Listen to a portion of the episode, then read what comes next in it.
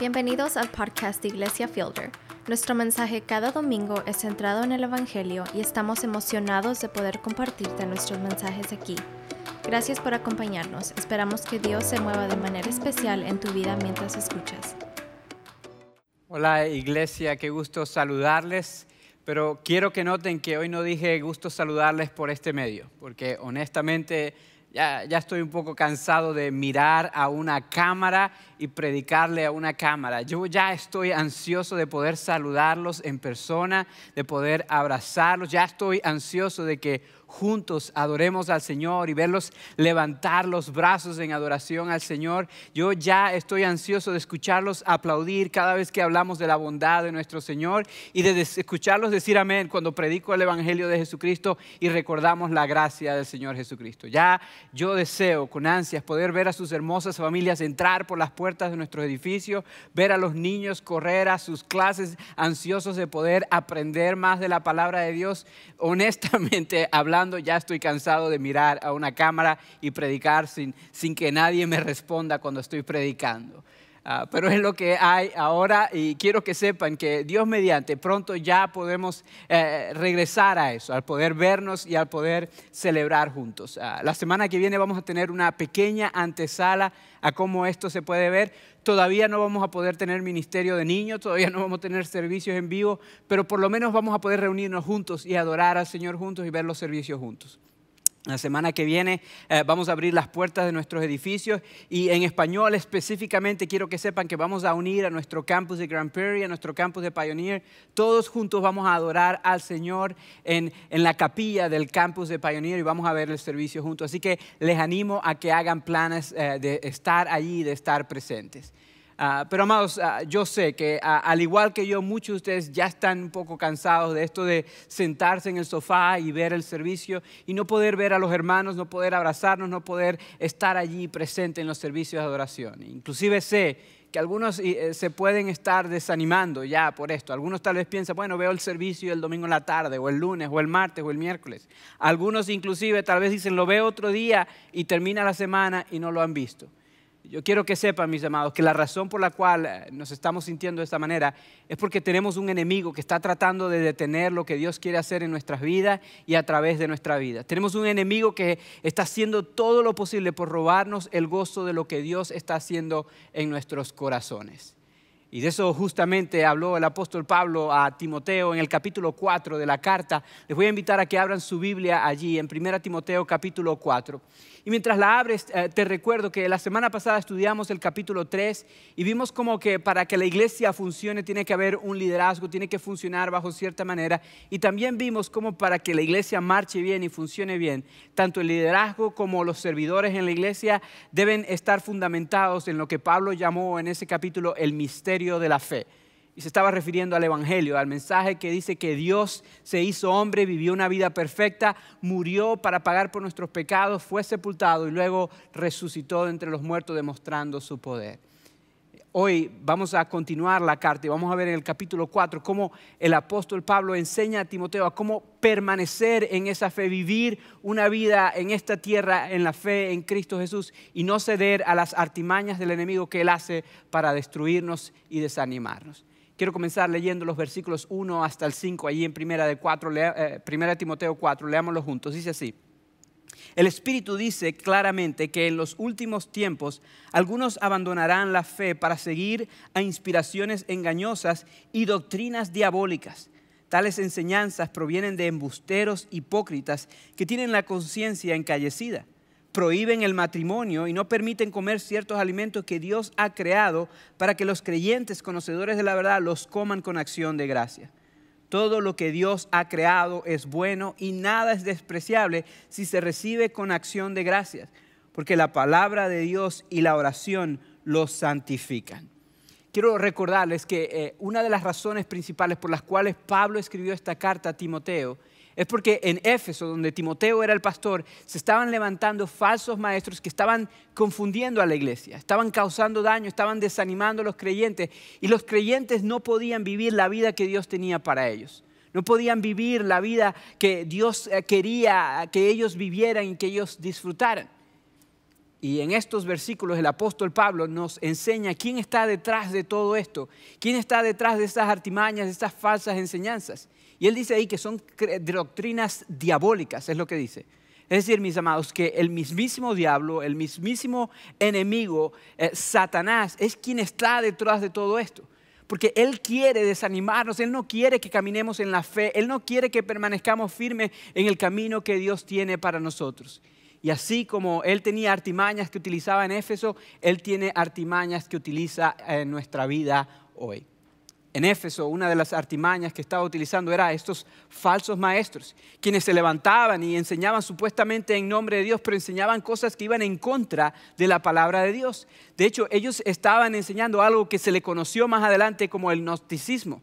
Ellos estaban enseñando básicamente que encontrar placer o disfrutar cualquier cosa física, cualquier cosa material, era pecado, era dañino que si alguien verdaderamente quería adorar a Dios y vivir una vida que glorifica a Dios, debería enfocarse solamente en lo espiritual.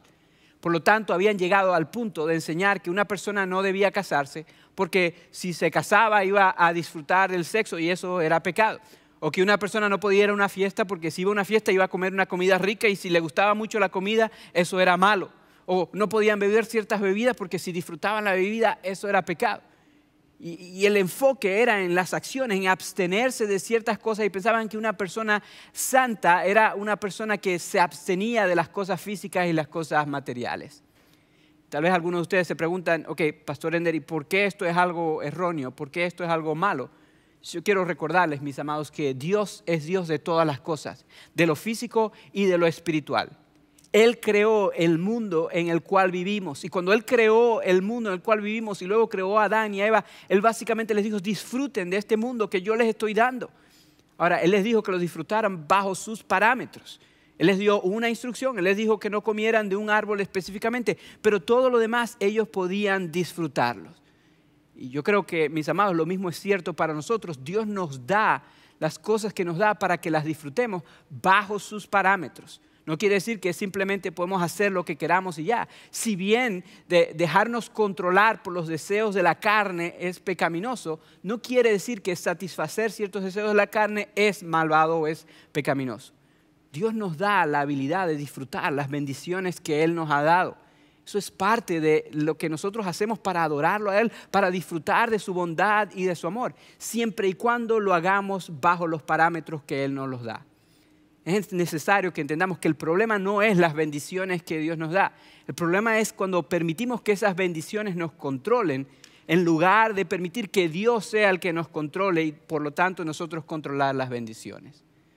Amados, podemos ser agradecidos por las cosas que Dios nos da. Y de hecho, según lo que eh, Pablo enseña aquí, el ser agradecido por las cosas que Dios nos da es parte de lo que nos ayuda a eliminar las artimañas del enemigo, las mentiras del enemigo y poder caminar en fe en el camino que Dios quiere que vivamos. Eso es lo que él enseñó en el versículo 4. Yo quiero que lo leamos nuevamente. Dice así, todo lo que Dios ha creado es bueno y nada es despreciable si se recibe con acción de gracia. Dice, todo lo que Dios ha creado es bueno. Y si lo recibimos con acción de gracia, entonces es aceptable. Esto quiere decir, mis amados, que entendemos que todo lo que Dios nos da viene de Él y por lo tanto es bueno. Y cuando lo recibimos con acción de gracia, entonces estamos recordando que viene de Él. Somos agradecidos porque viene de Él y porque viene de Él, entonces podemos disfrutarlo según sus parámetros y no permitir que eso nos controle a nosotros. Por eso, amados, una de las cosas que tenemos que hacer constantemente para vivir la vida que Dios quiere que vivamos y permanecer firmes en la fe es ser agradecidos con Dios. Yo creo, mis amados, que tenemos suficientes motivos para ser agradecidos. Tenemos esta vida que no merecemos para comenzar tenemos un hogar donde vivir, tenemos una ropa que ponernos, tenemos suficientes cosas para agradecer a Dios, tenemos un trabajo, tenemos comida que comer, tenemos una familia hermosa que Dios nos ha dado, no perfecta, pero es una bendición la familia que Dios nos ha dado. Y si tú crees que no tienes suficientes razones para agradecer a Dios, entonces, mis amados, no has entendido el Evangelio. No has entendido que estabas muerto en tus pecados y Dios en su gracia y en su misericordia envió a su Hijo Jesús para rescatarte. Eso es suficiente motivo para nosotros decir, gracias Dios. Así que amados, yo quiero invitarte a que digamos eso en este momento, a que se levanten ahí donde están y que digamos gracias Señor porque tú eres un Dios bueno y pongamos nuestro corazón de la perspectiva adecuada. Vamos a cantar al Señor diciendo gracias.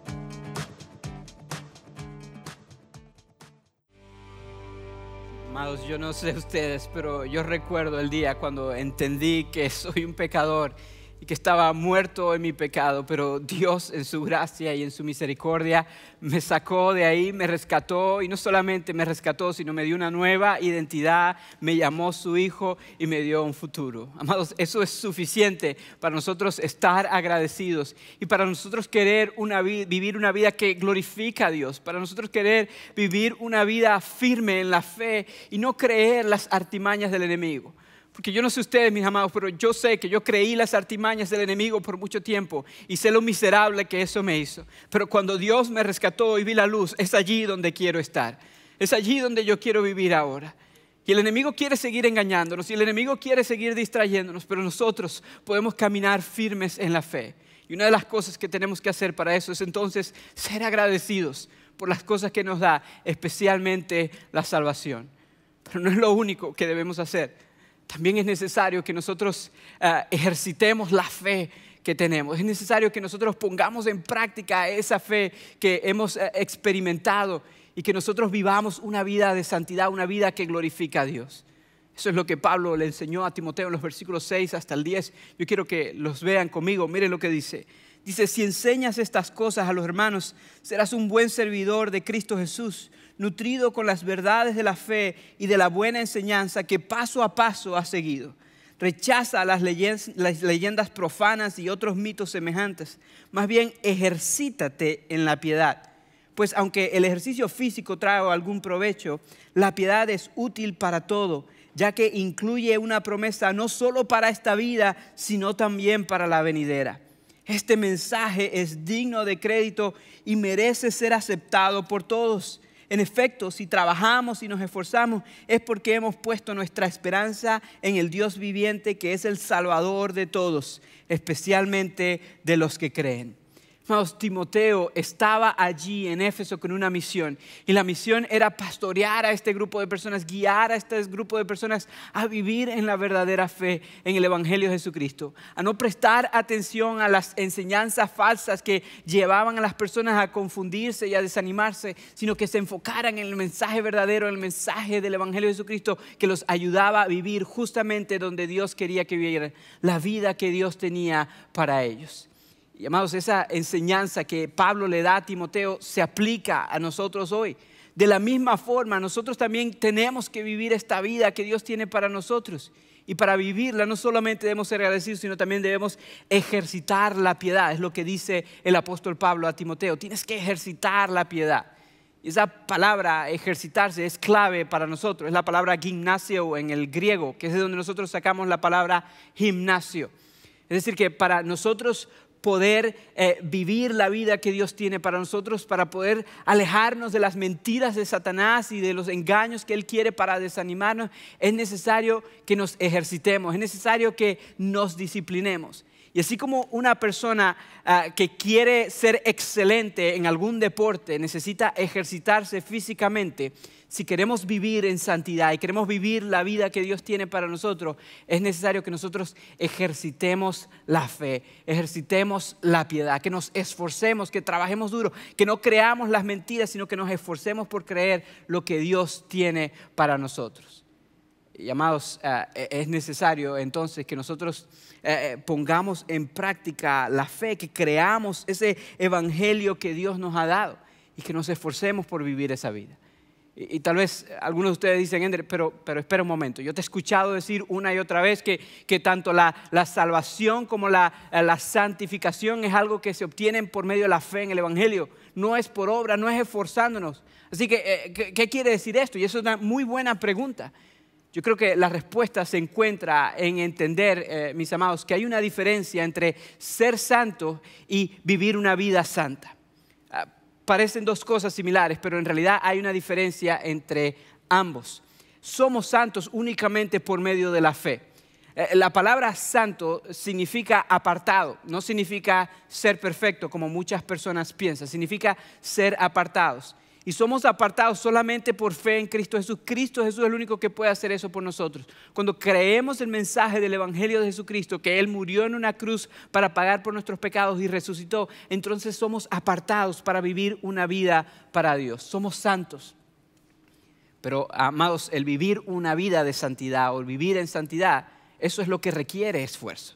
Vivir una vida de santidad es vivir un estilo de vida que refleja la santidad de aquel que nos salvó, que, que es un ejemplo de lo que Cristo fue y que es un ejemplo del carácter de Dios. Es decir, eh, eh, vivir una vida de santidad es entender la nueva identidad que tenemos en Cristo Jesús como santos y comportarnos como tal, vivir de una manera entonces que refleje que somos santos. Esa es la parte que requiere esfuerzo. Es lo que tenemos que hacer, tenemos que trabajar duro, esforzarnos por eso. Por eso Pablo dijo lo que dijo en el versículo 10. Él dijo, en efecto, si trabajamos y nos esforzamos es porque hemos puesto nuestra esperanza en el Dios viviente, que es el Salvador de todos, especialmente de los que creen. Él dice, si nos esforzamos y si trabajamos, es porque ya hemos puesto nuestra esperanza en el Dios viviente. Es porque ya hemos creído el Evangelio de Jesucristo. Es porque hemos encontrado que Dios nos ha salvado de, de las consecuencias eternas de nuestro pecado. Hemos creído el Evangelio de Jesucristo, hemos encontrado una esperanza en Dios. Entonces vivimos para ese Salvador viviente. Ahora, quiero aclarar aquí un poquito porque sé que estas palabras de Pablo aquí se pueden malinterpretar. Eh, eh, él dice lo siguiente, si trabajamos y nos esforzamos es porque hemos puesto nuestra esperanza en el Dios viviente. Él dice que es el Salvador de todos, especialmente de los que creen. E- Esa frase, que es el Salvador de todos, es lo que se puede malinterpretar. Eh, quiero que entiendan que Pablo no está enseñando aquí que todos son salvos.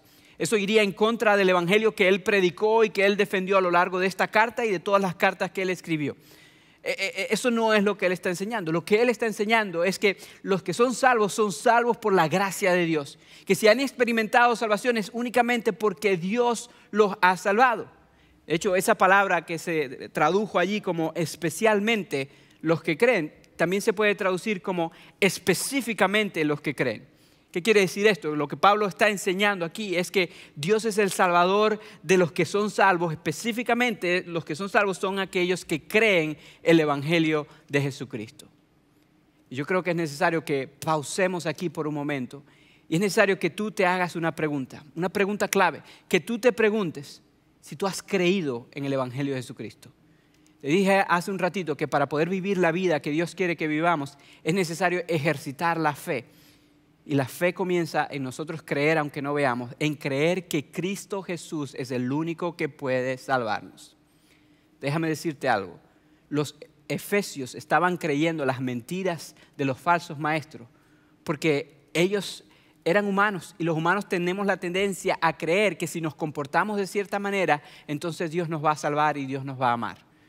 Mi hijita de seis años, mis amados, le hemos dado el Evangelio desde que nació y aún así ella todavía piensa que si se porta bien, si hace ciertas cosas, Dios la va a amar. Esa es la naturaleza humana. Pero el Evangelio de Jesucristo es algo diferente. El Evangelio de Jesucristo dice que ya Dios nos amó y que Él demostró su amor en que su Hijo Jesucristo murió en una cruz para pagar por nuestras debilidades, por nuestros pecados y por nuestras fraquezas. Y que si nosotros ponemos nuestra fe en Él, si ejercitamos la fe, creemos en Él, entonces podemos ser salvos. Déjame preguntarte, ¿en qué estás poniendo tu fe para salvación? ¿En una religión? ¿En que te bautizaste alguna vez? ¿En tu comportamiento? ¿En tus buenas obras? Quiero que sepan que tal vez las intenciones que tienen son las mejores. Pero mi amado, yo quiero que sepas que la Biblia enseña que todos hemos pecado y el pecado nos separa de Dios. Y no hay cosa buena que nosotros por nuestros propios méritos podamos hacer para alcanzar la salvación. La Biblia también enseña que Dios envió a Jesús para ofrecernos un regalo maravilloso, la salvación por medio de la fe. Y tal vez tú necesitas experimentar esa salvación hoy. Tal vez tú estás siendo llamado por Dios en este momento para que ya dejes de confiar en la religión, en tu pasado, en tu comportamiento, en tu bautizo y empieces a confiar en el mensaje del Evangelio de Jesucristo, el único mensaje que da verdadera paz y la verdadera vida eterna. Si tú quieres poner tu fe en Cristo Jesús, yo te quiero invitar a que hoy tomes esa decisión. Ahí donde tú estás, tú puedes poner tu fe en Cristo Jesús y experimentar esa salvación. De hecho, eh, en unos segundos vamos a cantar un par de canciones que nos recuerdan de esa fe maravillosa, de ese mensaje maravilloso. Yo te voy a invitar a que durante esas canciones, si tú nunca has puesto tu fe en Cristo Jesús, tú lo hagas y que tú nos dejes saber. Tú dices, ¿cómo te dejo saber? Es muy fácil. Tú puedes tomar tu teléfono en este momento y mandar un texto con la palabra conectar al número 94253. O puedes ir en la computadora a la página web de nuestra iglesia, iglesiafielder.org, diagonal conectar y tú puedes llenar un pequeño formulario que aparece ahí. Y yo u otro de los pastores aquí en esta iglesia te vamos a contactar inmediatamente para ayudarte en esta jornada de fe. A, a tú ejercitar tu fe y poner tu fe en el lugar correcto, en el Evangelio de Cristo Jesús. Y así poder entonces vivir la vida que Dios tiene para ti y dejar de creer las mentiras del enemigo. Mientras cantamos, eh, yo quiero invitar a aquellos que ya han puesto su fe en Cristo Jesús a que recuerden la gracia más salvadora de nuestro Señor a que escuchen las letras de estas canciones y celebren el amor de Dios, celebren esa salvación que ninguno de nosotros merece y que con gozo y con alegría canten al Señor diciendo gracias Señor, porque tú eres un Dios bueno, recordando que somos salvos únicamente por la fe. Vamos a adorar al Señor juntos, vamos a recordar que en Cristo Jesús tenemos una esperanza eterna, una esperanza viva. Vamos a hacerlo ahora.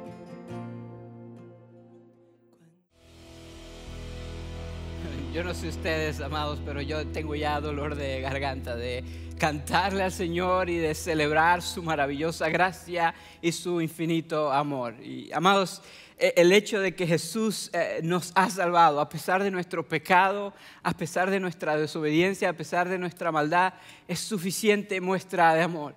Pero el amor de Dios no se detiene allí. Dios no solamente nos salva, sino que Dios nos salva para un propósito Dios nos salva para una misión. Y, amados, para nosotros poder detener las mentiras del enemigo y nosotros poder vivir la vida que Dios tiene para nosotros, es necesario que nosotros vivamos según ese propósito y cumplamos con la misión que Dios tiene para nosotros. Que vivamos una vida de santidad que refleje el amor de Dios y que otros puedan ver el amor de Dios en nosotros y a través de nosotros. Y el apóstol Pablo le explica a Timoteo cómo se puede vivir esa vida de santidad y cómo vivir según ese propósito. Y yo creo que tú y yo podemos aprender muchísimo de esos eh, versículos. Quiero terminar el capítulo, versículos 11 al 16. Dice así, encarga y enseña estas cosas, que nadie te menosprecie por ser joven. Al contrario, que los creyentes vean en ti un ejemplo a seguir en la manera de hablar, en la conducta y en amor, fe y pureza. En tanto que llego, dedícate a la lectura pública de las escrituras y enseñar y animar a los hermanos. Ejercita el don que recibiste mediante profecía cuando los ancianos te impusieron las manos. Sé diligente en estos asuntos, entrégate de lleno en ellos, de modo que todos puedan ver que estás progresando. Ten cuidado de tu conducta y de tu enseñanza. Persevera en todo ello, porque así te salvarás a ti mismo y a los que te escuchen. Podemos ver, amados, que el apóstol Pablo le dice a Timoteo que, que se meta de lleno en el propósito por el cual Dios lo creó que, se dedique a lo que es importante, que para poder detener las mentiras del enemigo, para poder que él y la iglesia pudieran caminar en la fe, en lo que Dios tenía para ello, era necesario que viviera él y todos los demás un ejemplo de santidad, que ellos vivieran una vida diferente, una vida única.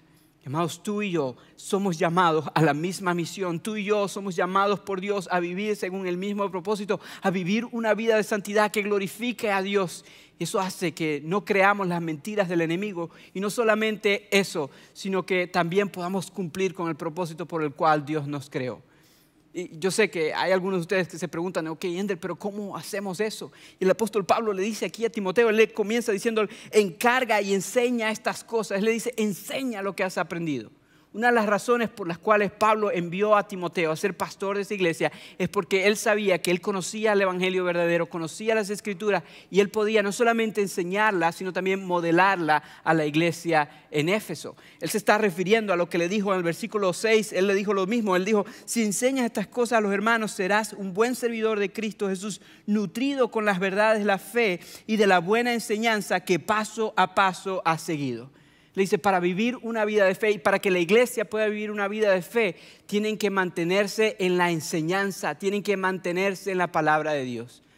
Más una de las razones por las cuales los cristianos de Éfeso empezaron a creer las mentiras de los falsos maestros es porque no, no estaban leyendo la palabra de Dios por sí solos.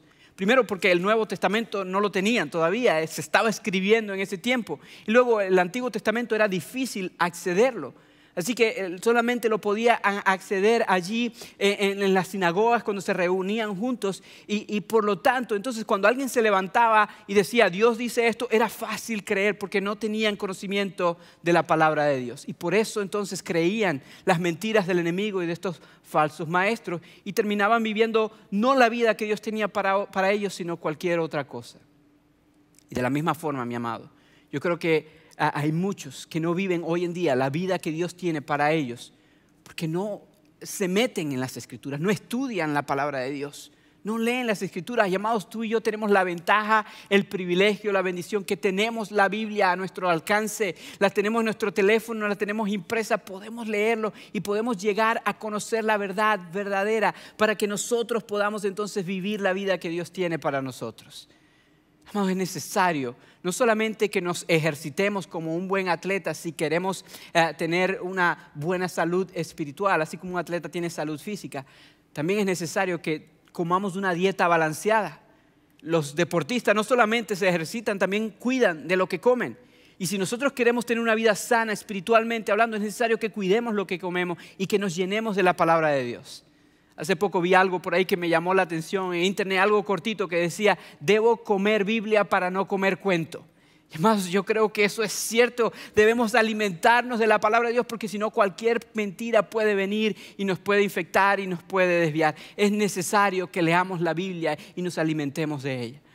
Y yo sé que algunos de ustedes dicen, pastor, pero es que, no le entiendo, no, sé cómo leerlo. Yo entiendo, yo sé que la Biblia a veces no es fácil leer, pero mientras más la lees, más los ojos se te van a abrir y más vas a poder entenderla. Pídele al Señor que te dé sabiduría. Algo que yo he hecho por los últimos cinco años es cada vez que leo un pasaje de la Escritura, un capítulo o un párrafo, yo busco por dos cositas. Yo busco primero una condición pecaminosa. Cada pasaje de la Escritura nos va a apuntar a una condición pecaminosa y luego inmediatamente busco cómo es el Evangelio la solución a esa condición pecaminosa, porque yo sé que el Evangelio es el centro de toda la enseñanza de la palabra de Dios y es la solución para cualquier problema en el corazón. Y una vez eh, determino o encuentro esas dos cosas, entonces puedo empezar a aplicar eso a mi vida. Puedo ver, ok, cómo yo estoy fallando en esto y cómo el Evangelio me ayuda a cambiar esa área de mi vida.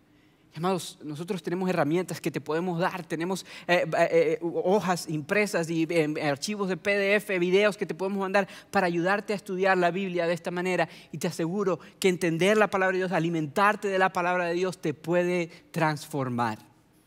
Pero quiero que noten que no es suficiente con solamente leer la Biblia. Es necesario que también practicamos lo que aprendamos. No, solamente es eh, tener conocimiento, sino también vivir eso que hemos aprendido. Por eso es que eh, Pablo le dice a Timoteo lo que le dice en el versículo 12. Él le dice lo siguiente, que nadie te menosprecie por ser joven. Al contrario, que los creyentes vean en ti un ejemplo a seguir en la manera de hablar, en la conducta y en amor, fe y pureza la gran mayoría de historiadores piensan que Timoteo tenía aproximadamente unos 35 años más o menos cuando Pablo le envió esta carta. Y la gran mayoría de historiadores también piensan que los falsos maestros de este tiempo eran mucho mayores que Timoteo. Y en esa época, en esa cultura, la edad era algo que se respetaba. Y muchos de estos falsos maestros se amarraban de eso y decían, no, este Timoteo es un jovencito, él no sabe lo que está diciendo, y lo ponían a menos. Pero Pablo le dice claramente, Timoteo, lo que te da autoridad para hablar no es la edad. Lo que te da autoridad para hablar es vivir una vida ejemplar, una vida que muestra el Evangelio de Jesucristo. Él le dice que nadie te menosprecie por ser joven. Tú sigue viviendo una vida en santidad y eso te va a dar la plataforma para hablar la verdad del Evangelio de Jesucristo y tú vivir según el propósito que Dios tiene para ti. Amados, yo creo que esto es una verdad que trasciende generaciones, una verdad que se aplica a nosotros también. Amados, si hemos creído el Evangelio de Jesucristo, Dios quiere utilizarnos. Y no importa cuál es tu estatus social, no importa cuál es tu estatus migratorio, no importa qué tanta educación tienes, no importa qué tamaño es tu casa, no importa de qué país vienes, no importa de qué color es tu piel. Amados, si tú has creído en el Evangelio de Jesucristo, Dios quiere y Dios puede utilizarte para hacer grandes cosas. No solamente eso, Él te, te ha capacitado para utilizarte. Él, le dice a, Timoteo que ya Dios le había dado el don para él hacer lo que Dios le había llamado a hacer.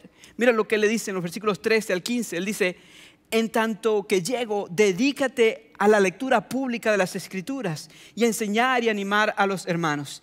Ejercita el don que recibiste mediante profecía cuando los ancianos te impusieron las manos. Sé diligente en estos asuntos, entrégate de lleno a ellos, de modo que todos puedan ver que estás progresando.